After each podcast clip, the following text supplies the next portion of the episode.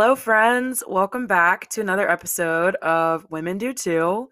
Um, I I'm not even gonna lie. I'm really really excited about today's episode. I spent a lot of time working on it, and I I was really encouraged by it, and so I'm really excited to share it with you guys. And I'm really hopeful that God just encouraged you guys in the same way that He encouraged me. But before I do, I figured I would like add a little fun thing at the beginning of every episode. I just want to share with you guys one good thing that happened this past week.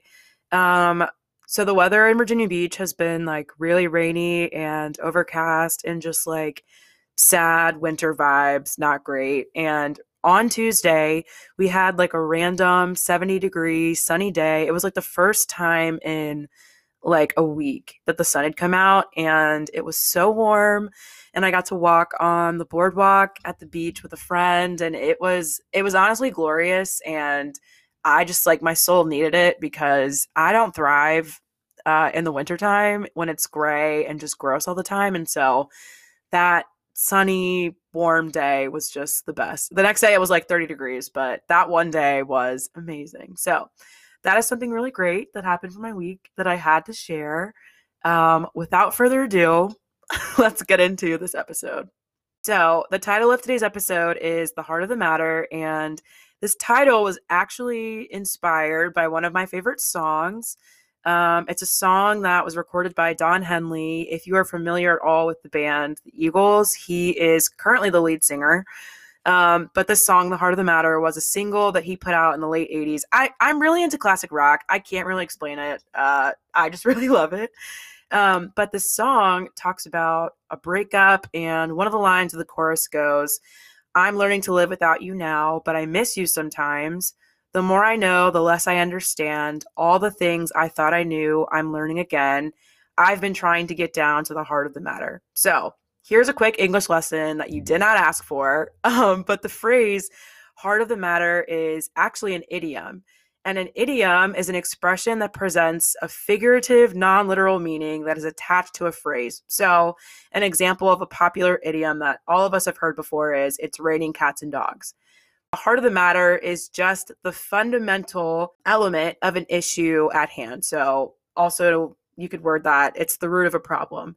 So, today we're going to spend some time talking about this within the context of our sin and what lies at the root of it. And ironically, an idiom usually centers on a non literal meaning, but in this case, the heart of the matter is our hearts. So, going off of that, the first thing that we are going to focus on today is the source of our sin and the reality that our hearts are sinful. Um, growing up, I watched a lot of Disney princess movies, and they all seem to really push this idea of following your hearts. And I would say that this idea really relies heavily on the foundational belief that human hearts are only filled with goodness and pure intentions and truth. And as great as it sounds, and as much as Disney wants us to believe this, Jesus paints a very different and more realistic picture of the condition of our human hearts in Matthew 15. He says this But the things that come out of a person's mouth come from the heart, and these defile them. For out of the heart comes evil thoughts, murder, adultery, sexual immorality, theft, false testimony, and slander. These are what defile a person. So the reality is, our hearts have been completely compromised by sin. And because of this, we can't rely on them to produce thoughts or feelings that are always right or are rooted in what is true. Jeremiah 17 9 describes our hearts as deceitful. And if I'm being honest, this is something that I seriously struggle to come to terms with it's a lot easier for me to constantly blame the lies that I hear or the temptation that I feel on Satan instead of accepting the reality that my own heart and inner thoughts are capable of doing things, doing those things as well, um, as a result of the sin that lives within me. And obviously, Satan does tempt us and lie to us, but we also do those things too. The story of David and Bathsheba in 2 Samuel 11 is a perfect example of this and shows us how listening to and following our hearts can lead us to do some really awful things. So, this story is going to be the focal point of today's episode, and I'm just really quickly going to paraphrase 2 Samuel 11, um, verses 1 through 26. I would highly recommend that Um, you guys actually read it, but I'm just going to paraphrase it for the sake of time. So David goes up on the roof of his palace and sees Bathsheba bathing. So she's taking a bath, doing her, whatever. And David is like, Who is that lady? So he starts asking around about her, finds out who she is and that she's married to this guy named Uriah, who is actually one of David's best soldiers who is currently deployed. And so then David's curiosity, we'll call it that, turns into something that is more sus, uh, for lack of a better term. And he ends up bringing Bathsheba to the palace and then he actually sleeps with her.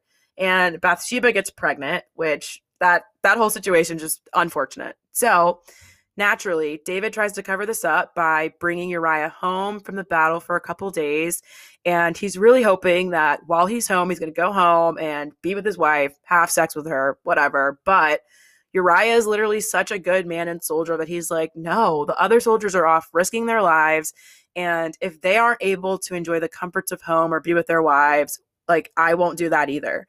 So now David is caught between a rock and a hard place. And instead of coming clean about what happened, he concocts this whole plan and ends up having Uriah killed in battle. Um, after kind of reading that story and going through it, I had two thoughts that I would just like to share in response. Um, the first is this we cannot blame other people for sin that occurs as a result of the issues of our own hearts. So there have been times when I've heard this story, and this really gets me going. There have been times when I've heard this story talked about or preached on, and people try to pin the blame on Bathsheba. So, for example, she was like trying to get David's attention while she was bathing on the roof. And I just am so not here for this. Bathsheba was just doing her, minding her own business. And unfortunately, she happened to be in the wrong place at the wrong time. Um, and it says in verse four that David sent messengers to get her. So it, it doesn't seem like this was like an invitation. Like he wasn't sending them over to ask if she wanted to come hang. They were going to get her. And so also like if this was an invitation, how are you supposed to say no, I'm good to your king? I feel like that's just something you probably don't do. So yeah, Bathsheba definitely got caught up in something really messed up. And no, she was not completely innocent in the situation as it unfolded. But the ultimate blame in this situation lies on the shoulders of King David. And at the end of the day, it was the issues within his own heart, so lust, deceitfulness, etc., that led to the evil actions that took place in the story. So, the second thought that I had in response to um, this story is that following our hearts can lead us down really dark and dangerous paths. So, um, in a couple of verses, we see how David's heart led him to not only sleep with a married woman, but also to murder an innocent man. Um, this story also illustrates how sin can creep in really subtly, and how, if we're not careful, we can begin to justify our own sinful actions and thoughts. Um, in my last episode, I talked a lot about confession and the reasons why we don't do it. And one of the things that I shared about was this mentality that we can sometimes have towards our sin that says, well, this isn't that bad. Um, and before we know it, we've ended up in a situation that is that bad. And I think that this is exactly what David just fell into. Um, initially, when he first saw Bathsheba, he was just curious about her. And curiosity in and of itself is not sinful, but it has the ability to lead us into sin if we're not careful. And in this story, we see that David's curiosity quickly turned into conniving when he failed to exercise self control. Um, so kind of just to take this down to a more personal level for a minute, I I've experienced this in my own life. Um, I've been pretty open with you guys about my struggle with pornography, but I have not shared as much about my struggle with guys and specifically dating apps. So dating apps. They've really been on the rise for the past five years or so. Everyone's on Hinge. Everyone's loving it. Um, yeah, they just they've been something that I have always been somewhat curious about. Um, and I would say that similarly to pornography, dating apps are easily accessible. All you have to do is download an app onto your phone, and it's really easy to use them in sus ways. I'll use that word again um, without anyone knowing what you're doing. So, back in college, one of my friends and I decided uh, to make profiles on a dating app as a joke. And for me, it ended up opening a door that I really wish that I could go back and close. Um, and hear me say this dating apps, in and of themselves, are not evil or bad. I have a couple Christian friends who are currently in relationships with people that they met on dating apps, and they're great. But as someone who struggles with sexual temptation, I have found that without certain boundaries or accountability put into place, I can very easily find myself in situations that are not honoring to God or others or myself when I'm using them. And when I found myself in these not great situations, it would honestly be really easy for me to try and deflect the blame onto the dating app or the guy. But the reality is, I was the one who decided to download the app, knowing that I struggle with the things that I do. I was the one who didn't seek out or ask for the kind of accountability that I needed. I was the one who engaged in and continued conversations that got to a point that they shouldn't have, and so on and so forth. So, again, this is just another example that points back to what I was just sharing about taking responsibility for our sin and not trying to place the blame on others. Once we take responsibility for our sin, then we're able to move forward to confession, repentance, and eventually restoration. So, we just spent a lot of time talking about the source of our sin um, and now, as I begin to wrap up this episode, I want to spend some more time talking about the solution to our sin and heart problems. To put it simply, the solution is God. He alone has the ability to truly transform and change our hearts. For a really long time during my struggle with pornography, I thought that if I was able to change things about my behavior, then I would be able to stop watching porn. So, for a really long time, um, I tried using different blocking software on my phone, and I had different accountability partners that I was supposed to call or text if I was feeling tempted. And both of those things are really helpful. And if you are struggling with porn, I, I definitely recommend these things. However, in spite of all of these things that I had put in place, I still found myself finding ways to watch porn when I really, really wanted to. And I just remember feeling really defeated afterwards and frustrated with myself. And I honestly felt like there was no way that I could ever beat my addiction. But the reality is, though, that instead of actually getting to the root of my sin, I was simply trying to change my behavior. And I've just learned over the years that behavior modification can't and won't solve issues of the heart. So, to continue on in the story of David and Bathsheba, in 2 Samuel 12, God sends Nathan, a prophet, to essentially call David out on his ish and let him know what's up. And Psalm 51 is David's response to his conversation with Nathan. In my Bible, it's titled A Prayer for Restoration. And in it, David first acknowledges his sin, saying, I am conscious of my rebellion, and my sin is always before me. Against you and you alone, I have sinned and done this evil in your sight. In addition to this repentance, David also prays, God, create a clean heart for me and renew a steadfast spirit within me. Do not banish me from your presence or take your Holy Spirit from me.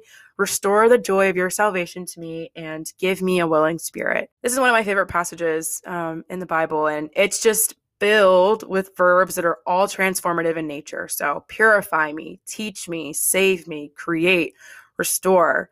Um, and I believe that this just points to the reality that God and God alone has the power to transform our hearts. So, when we find ourselves confronted with our sin, face to face with our brokenness, the appropriate response would be to do what David did and take complete ownership of our actions and to ask God not only for forgiveness, but also that He would restore our hearts because He is the only one that can. Um, and God is faithful to do so.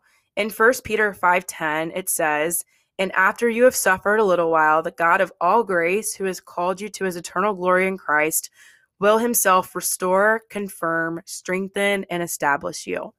So, when we seek God's forgiveness and restoration, he is faithful to give those things to us, but that does not make us exempt to the consequences of our sin. So, for example, going back to the story of David, as a consequence, God took away David and Bathsheba's first son. Um, he became sick and died. But even in that really sad situation, God was faithful to restore and redeem. And Bathsheba later became pregnant again, and she gave birth to Solomon, who became Israel's next king and whose name means beloved of the Lord. In conclusion, as messed up as the story about King David is, it also provides me with a lot of hope. This story demonstrates the depth of the depravity that resides within our human hearts um, and it reminds me that I can very easily be deceived by my own thoughts and feelings into sin that is not pleasing to or honoring to God if I'm not careful. But in addition to that, it also points me to the truth that God alone has the ability to redeem our hearts through the power of His Holy Spirit. God is able to transform my sin and brokenness into something that is beautiful and ultimately reflects his grace and mercy and draws others closer to him. Friends, I really hope that God has encouraged your hearts with this truth as much as he has encouraged mine. This is a reminder that I need constantly, and so I'm really thankful for it. And I'm also really glad that I was able to share it with you guys as well. I hope you guys have a really great week, and I'll talk to you soon. Bye, friends.